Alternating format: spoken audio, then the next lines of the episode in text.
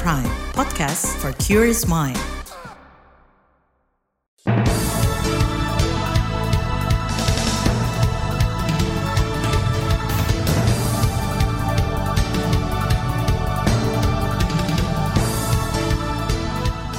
Selamat pagi saudara, senang sekali kami bisa menjumpai Anda melalui program Buletin Pagi edisi Selasa 14 Februari 2023 bersama saya Roni Sitanggang. Sejumlah informasi pilihan telah kami siapkan di antaranya. Kuasa hukum Ferdi Sambo dalami pertimbangan hakim atas vonis mati. Hari ini ongkos naik haji ditentukan. Dua pulau baru muncul pasca gempa di Tanimbar, Maluku. Inilah Buletin Pagi selengkapnya terbaru di Buletin Pagi. Saudara Menteri Koordinator Politik Hukum dan Keamanan Mahfud MD menyatakan, vonis hukuman mati terhadap Ferdi Sambo, terdakwa kasus pembunuhan berencana Brigadir Nofriansah Yosua Huta Barat, sudah sesuai dengan rasa keadilan publik. Mahfud menyampaikan hal itu melalui cuitan di akun Twitternya. Seraya menyebut peristiwa pembunuhan berencana adalah sebuah pembunuhan yang kejam. Mahfud juga memuji pembuktian tim jaksa dan menilai tim pembela terlalu mendramatisasi fakta. Kata dia, majelis hakim sudah bertugas dengan baik, independen, dan tanpa beban dalam persidangan. Hakim Ketua Pengadilan Negeri Jakarta Selatan Wahyu Iman Santoso mengatakan vonis mati dijatuhkan karena Sambo terbukti secara sah dan meyakinkan bersalah melakukan pidana pembunuhan berencana. Mengadili menyatakan terdakwa Ferdi Sambo SHSIK MH telah terbukti secara sah dan meyakinkan bersalah melakukan tindak pidana turut serta melakukan pembunuhan berencana dan tanpa hak melakukan tindakan yang berakibat sistem elektronik tidak bekerja sebagaimana mestinya yang dilakukan secara bersama-sama. Menjatuhkan pidana kepada terdakwa tersebut oleh karena itu dengan pidana mati Hakim Ketua Pengadilan Negeri Jakarta Selatan Wahyu Iman Santoso mengatakan ada beberapa hal yang memberatkan perbuatan Sambo. Di antaranya, perbuatan Sambo dilakukan terhadap ajudan sendiri, menimbulkan kegaduhan yang meluas dan mencoreng institusi Polri. Selain itu, terdakwa tidak mengakui perbuatannya dan tidak ada hal yang meringankan. Fonis ini lebih berat dari tuntutan jaksa, yakni pidana penjara seumur hidup. Dalam kasus ini, Majelis Hakim juga menghukum Putri Chandrawati, istri Ferdi Sambo 20 tahun kurungan penjara. Fonis ini lebih berat dari tuntutan jaksa 8 tahun penjara. Sementara itu perwakilan keluarga Ferdi Sambo mengaku kecewa atas vonis hakim yang memutuskan Ferdi Sambo dihukum mati. Enggan menyebut identitas namanya, anggota keluarga Ferdi yang hadir langsung di persidangan mengatakan Upaya hukum selanjutnya akan dipersiapkan tim kuasa hukum. Nanti pengacara ditanya pengacara aja. Upaya-upaya selanjutnya kita keluarga ya. Selama ini kan jenderal sangat dibully. Itu kita kecewanya. Walaupun betul ada hal-hal yang menyakiti ataupun korban juga. Tapi belum tentu juga hal itu setimpa-timpanya kita itu Ferdi Sambo terdakwa kasus pembunuhan berencana Nofriansah Yosua Huta Barat atau Brigadir Yosua masih mempunyai waktu tujuh hari mengajukan upaya banding. Kuasa hukum Ferdi Sambo Arman Hanis mengatakan akan mendalami pertimbangan hakim atas vonis mati kliennya tersebut. Berbeda dengan Ibunda Brigadir Nofriansah Yosua Huta Barat, Rosti Simanjuntak. Rosti menangis terharu usai mendengar vonis mati kepada terdakwa Ferdi Sambo. Kata dia, vonis mati layak diberikan untuk Ferdi Sambo yang telah membunuh putranya. Iya, sesuai dengan harapan kami dan doa kami kepada Tuhan yang kami panjatkan setiap saat. Tuhan telah nyatakan mujizatnya melalui perpanjangan tangannya, yaitu hakim sebagai utusan di muka bumi ini. Mereka telah mem, mereka telah mem, memberikan harapan kami sesuai dengan perbuatan Sambo. Dia mendapatkan putusan ponis yaitu hukuman mati. Itu tadi Rosti Simanjuntak, Ibunda Brigadir Nofriansah Yosua Huta Barat.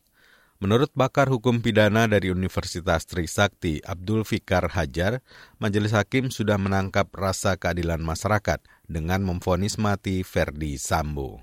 Jadi menurut saya Majelis Hakim cukup peka ya karena perkara ini sangat menarik perhatian masyarakat, eh, kemudian juga dilihat dari peristiwanya, pola relasi yang terjadi itu kan sebenarnya yang menjadi korban adalah orang yang menjaga keluarga dan dirinya sehari-hari gitu. Tapi begitu tega sampai kemudian dia punya kesalahan eh, putusannya harus ditembak gitu. Nah itu yang saya kira dirasakan juga oleh hakim gitu. Ada kekecewaan di dalam masyarakat dan hakim menangkap itu dan dituangkanlah dalam putusan. Meski begitu, pakar hukum pidana dari Universitas Trisakti, Abdul Fikar Hajar mengingatkan, vonis mati ini baru putusan tingkat pertama. Artinya, Verdi Sambo masih bisa melakukan upaya hukum banding dan kasasi. Bahkan, Fikar menyebut bisa saja kemungkinan lain terjadi saat upaya-upaya hukum itu diajukan kuasa hukum Verdi Sambo. Sementara itu, Ketua Komisi Nasional Hak Asasi Manusia Komnas HAM, Adnike Nova Sigiro berharap Ke depannya pidana hukuman mati di Indonesia dapat dihapuskan. Komnas HAM mencatat dalam Kitab Undang-Undang Hukum Pidana yang baru, hukuman mati bukan lagi menjadi hukuman pidana pokok. Adnika menyampaikan hal itu guna merespon vonis mati terhadap Sverdi Sambo. Kata Adnika, meskipun hak hidup termasuk ke dalam hak yang tidak dapat dikurangi dalam keadaan apa pun, namun hukum Indonesia masih menerapkan pidana hukuman mati. Kata Adnike, Komnas HAM tetap menghormati proses dan putusan yang diambil oleh hakim. Saudara ongkos naik haji tahun ini akan diputuskan hari ini. Informasinya hadir saat lagi, tetaplah di Buletin Pagi KBR. You're listening to KBR Pride, podcast for curious mind. Enjoy!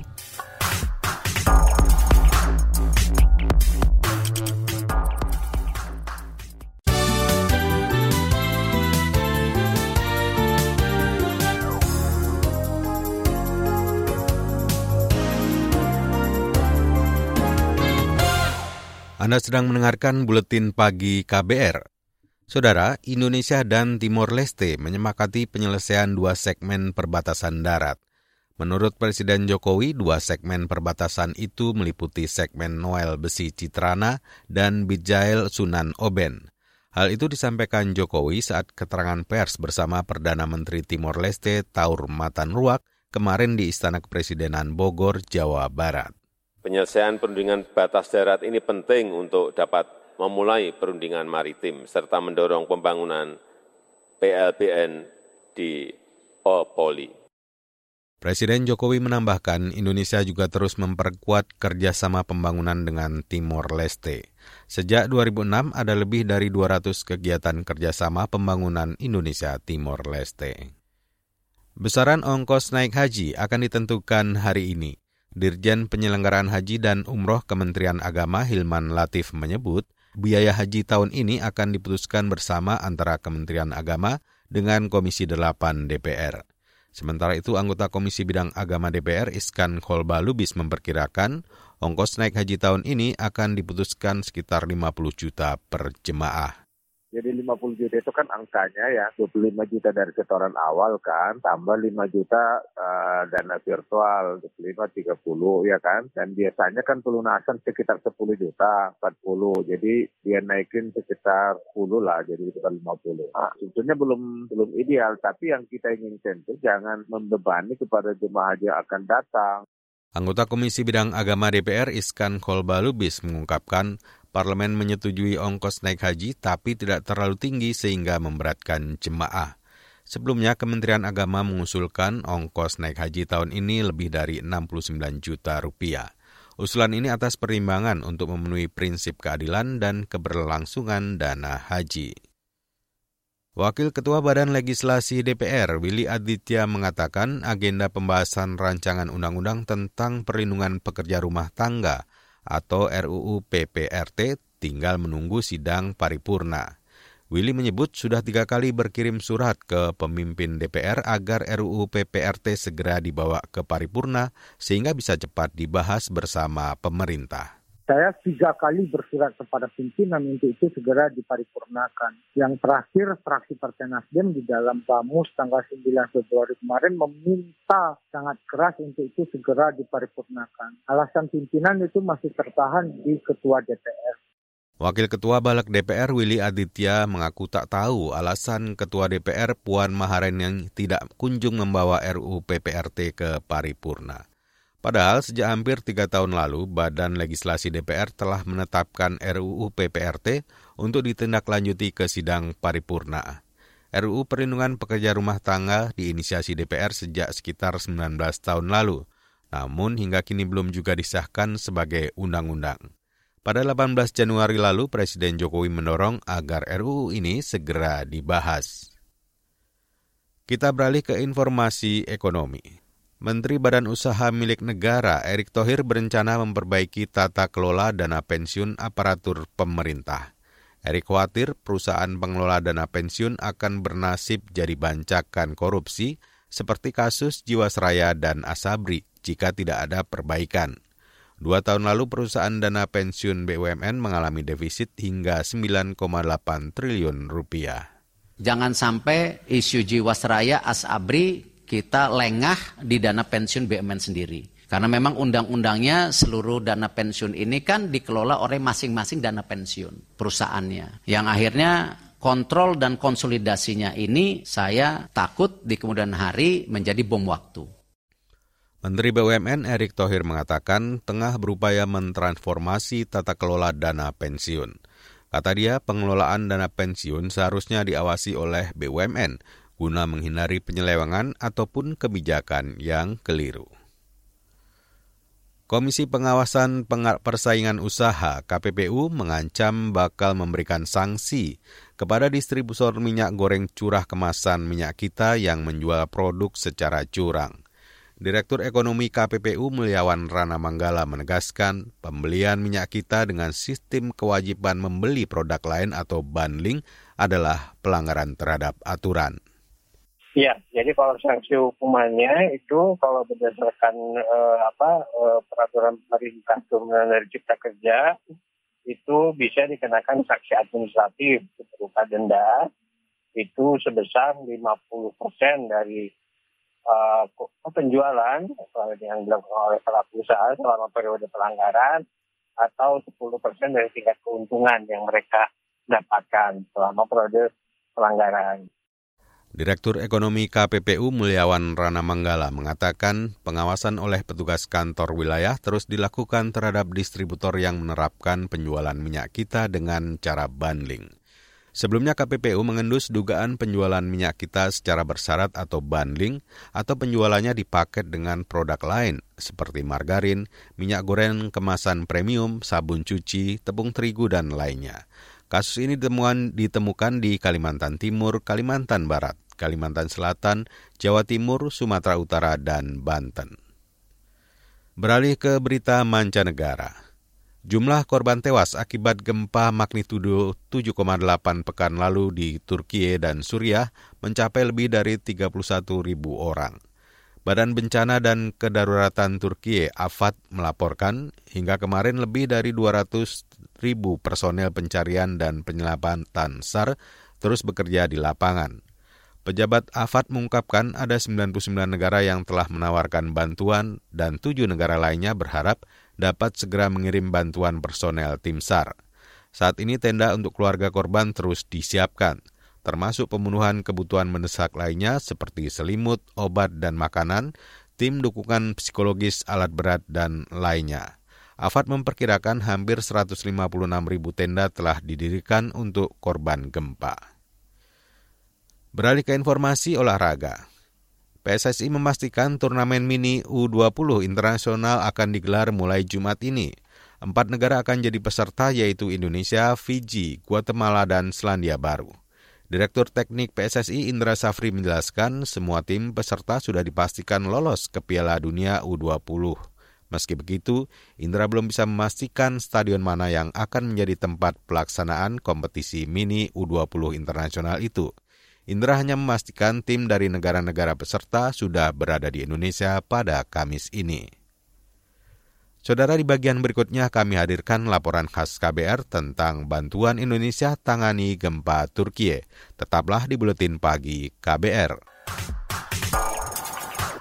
You're listening to KBR Pride, podcast for curious mind. Enjoy!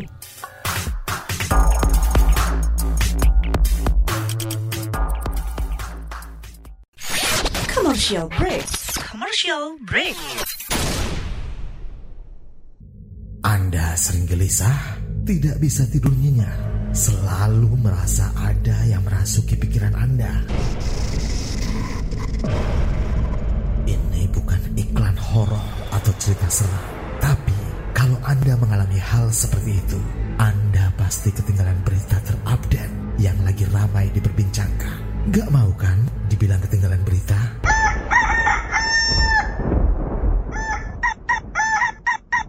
Makanya dengerin KBR Pagi, siaran pagi radio paling update menghadirkan narasumber yang terpercaya dan kredibel. Banyak lagu-lagu dari zaman old sampai zaman now. Setiap hari Senin sampai dengan Jumat mulai pukul 7 sampai 8 waktu Indonesia Barat. Bisa didengerin dari Aceh hingga Papua. Cukup satu jam saja untuk membuat kamu tetap update. Woi, ayam siapa nih? Berisik, saya mau dengerin kabar pagi. Terima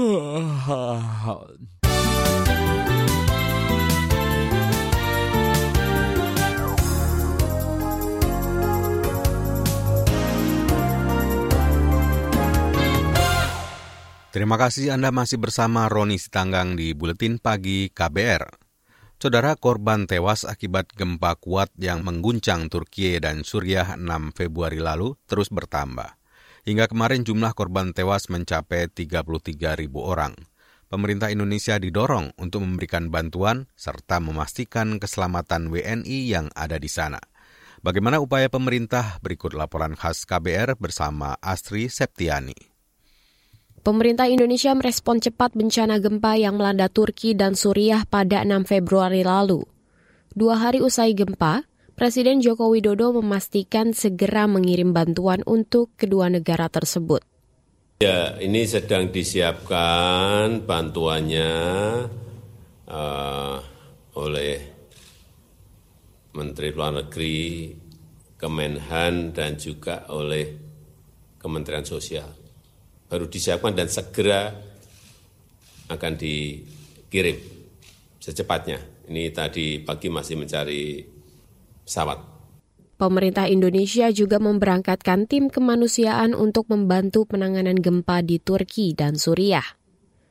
Kepala Badan Nasional Penanggulangan Bencana atau BNPB, Suharyanto mengatakan, mengirim tim medis yang terdiri dari 100 orang lebih. Nanti yang akan diberangkatkan ini adalah jumlahnya 119 orang. 119 orang nanti silakan bertugas di sana dan ingat beda dengan tim kesehatan yang kemarin diberangkatkan ke Pakistan. Ini cuacanya lebih ekstrim. Kemarin pada hari Sabtu kita sudah berangkatkan tim SAR sejumlah 47 orang dan tim pendahulu dari BNPB ada 12 orang. Kepala BNPB Suharyanto menambahkan, selain mengirim tim medis, pemerintah juga mengirimkan bantuan logistik berupa rumah sakit lapangan, peralatan kesehatan, obat-obatan, tenda, hingga makanan siap saji. Seluruh tim yang diberangkatkan akan bertugas di Turki. Sementara untuk bantuan di Suriah, pemerintah akan mengirimkan bantuan logistik. Itu sesuai hasil pertimbangan keamanan personel tim yang akan diberangkatkan. Pemerintah juga melakukan upaya evakuasi dan memastikan keselamatan WNI di Turki dan juga Suriah. Menteri Luar Negeri Retno Marsudi mengatakan, WNI yang diperkirakan terdampak gempa di Turki mencapai sekitar 500 orang. Lebih dari 120 orang telah dievakuasi pada tahap pertama, termasuk beberapa warga negara ASEAN. Sementara delapan orang terdiri dari WNI dan warga Filipina dalam proses evakuasi tahap kedua dua warga negara Indonesia meninggal dunia, yaitu seorang ibu dan anak, dan sudah dimakamkan di Kahraman Maras. Sepuluh orang mengalami luka berat dan telah dirawat di rumah sakit. KBRI Ankara telah mendistribusikan 189 paket bantuan logistik untuk WNI. Retno Marsudi menambahkan, Indonesia menjadi perwakilan asing pertama yang mengevakuasi warganya sendiri di Turki. Sementara di Suriah tidak ada WNI yang terdampak gempa. Namun Retno memastikan Tim KBRI akan terus dan tetap melakukan pemantauan perkembangan di lapangan. Di sisi lain, Wakil Ketua Badan Kerjasama Antar Parlemen atau BKSAP DPR, Putu Supatma Rudana, mendorong pemerintah Indonesia untuk terus ikut membantu korban gempa Turki dan Suriah. Ia mendorong peran aktif pemerintah untuk membantu negara yang terkena bencana. Dan memang ini bencana yang memang sangat besar dan kita berdoa dan tentunya berharap uh, tidak lagi banyak korban karena kita tahu pasti akan ada banyak korban dan uh, uh, kita mengucapkan berbelasungkawa tapi aksi nyata juga kita dorong uh, parlemen kita uh, kita terus uh, menyuarakan hal ini tapi kita dorong pemerintah karena konsep kita kan presidensial bukan parlementer. Nah kita mendorong pemerintah untuk mengambil aktif role dalam diplomasi uh, kemanusiaan dalam diplomasi membantu negara-negara uh, yang terkena bencana. Tentu hal aksi nyata kita dorong pemerintah untuk melakukan aksi untuk mendukung atau mensupport kejadian yang terjadi gempa di uh, Turki ini. Demikian laporan khas KBR, saya Astri Septiani. Informasi dari berbagai daerah akan kami hadirkan usai jeda berikut ini. You're listening to KBR Pride, podcast for curious mind. Enjoy!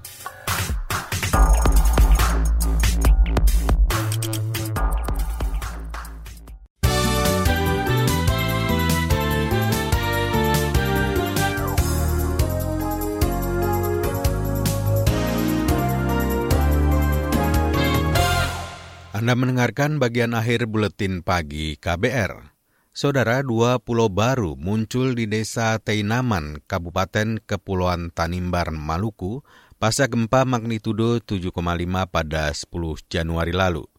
Pelaksana tugas Kepala Badan Geologi Kementerian Energi dan Sumber Daya Mineral Muhammad Wafid menjelaskan, munculnya dua pulau baru itu akibat tumbukan lempeng Banda Selatan.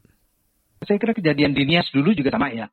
Waktu kejadian gempa gede, kemudian ada muncul pulau baru itu, itu kewajaran saja itu bahwa ada pulau-pulau baru yang muncul di, di kawasan laut. Penyebabnya jadi pergerakan lempeng, pergerakan lempeng yang menimbulkan sesar naik di situ untuk aktif kembali gitu. Pelaksana tugas Kepala Badan Geologi Kementerian ESDM Muhammad Wafid menambahkan, hasil pengamatan fisik fragmen batuan di lapangan menyimpulkan dua pulau baru itu sebenarnya sudah ada sebelum gempa Tanimbar. Hal itu dibuktikan dari peta Google edisi 2019 dan hasil foto udara menggunakan drone milik Pusat Vulkanologi dan Mitigasi Bencana Geologi.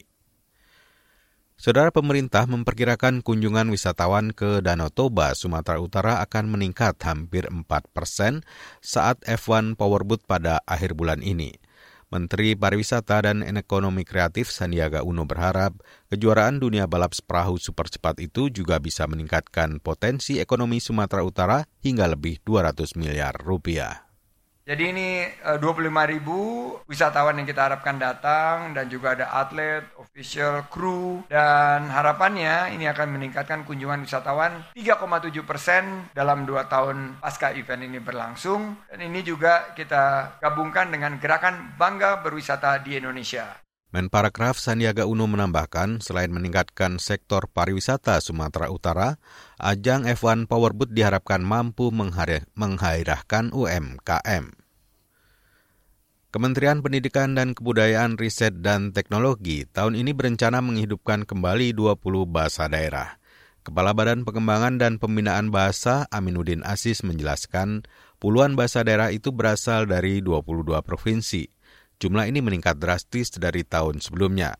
Pada 2021 ada lima bahasa dari tiga provinsi dan tahun lalu 39 bahasa dari 13 provinsi di tahun 2022. Total bahasa daerah yang hendak digalakkan tahun ini mencapai 59. Amiruddin mengatakan tanggung jawab pelestarian bahasa ini ada pada pemerintah daerah. Kemendikbud akan bekerja sama dengan Dinas Pendidikan dan Dinas Kebudayaan untuk meningkatkan penggunaan bahasa daerah. Aminuddin berbicara juga dalam konteks bahasa daerah yang belum masuk dalam program revitalisasi. Saat ini jumlah bahasa daerah yang diinventarisasi untuk direvitalisasi mencapai 700-an bahasa. Pengadilan Negeri Jakarta Barat kemarin melanjutkan sidang kasus narkoba yang menyeret bekas Kapolda Sumatera Barat Teddy Minahasa. Saksi ajudan pribadi Teddy Minahasa, Arif Hadi Prabowo, mengakui ia diperintah Teddy untuk memanggil Kapolres Bukit Tinggi saat itu Dodi Prawira Negara di sebuah hotel. Arif tidak tahu apa yang dibicarakan Teddy dan Dodi di kamar hotel tersebut. Sehabis makan malam di lantai 10 seingat eh di lantai paling atas hotel. Kami mengantar beliau sampai ke kamar yang mulia. Di perjalanan ke kamar, beliau mengatakan kepada saya, "Itu Pak Dodi kalau mau ngadep Mas, suruh aja sekarang ke kamar saya. Kamar saya nggak dikunci." Kebiasaan beliau kalau sudah memanggil orang, Pak, uh, jadi kamarnya tidak pernah dikunci, uh, Pak. Itu tadi saksi Arif Hadi Prabowo. Agenda sidang lanjutan kemarin adalah pembuktian terdakwa Teddy Minahasa. Jaksa penuntut umum menghadirkan delapan saksi dari Polres Bukit Tinggi dan Polda Metro Jaya. Sebelumnya Teddy Minahasa didakwa menjual sabu sitaan Polres Bukit Tinggi sebanyak 5 kg. Teddy terancam maksimal hukuman mati atau minimal 20 tahun penjara. Saudara informasi tadi menutup jumpa kita di Buletin Pagi hari ini. Pantau juga informasi terbaru melalui kabar baru, situs kbr.id, Twitter kami di akun @beritaKBR, serta podcast di alamat kbrprime.id. Akhirnya saya, Roni Sitanggang bersama tim yang bertugas undur diri. Salam.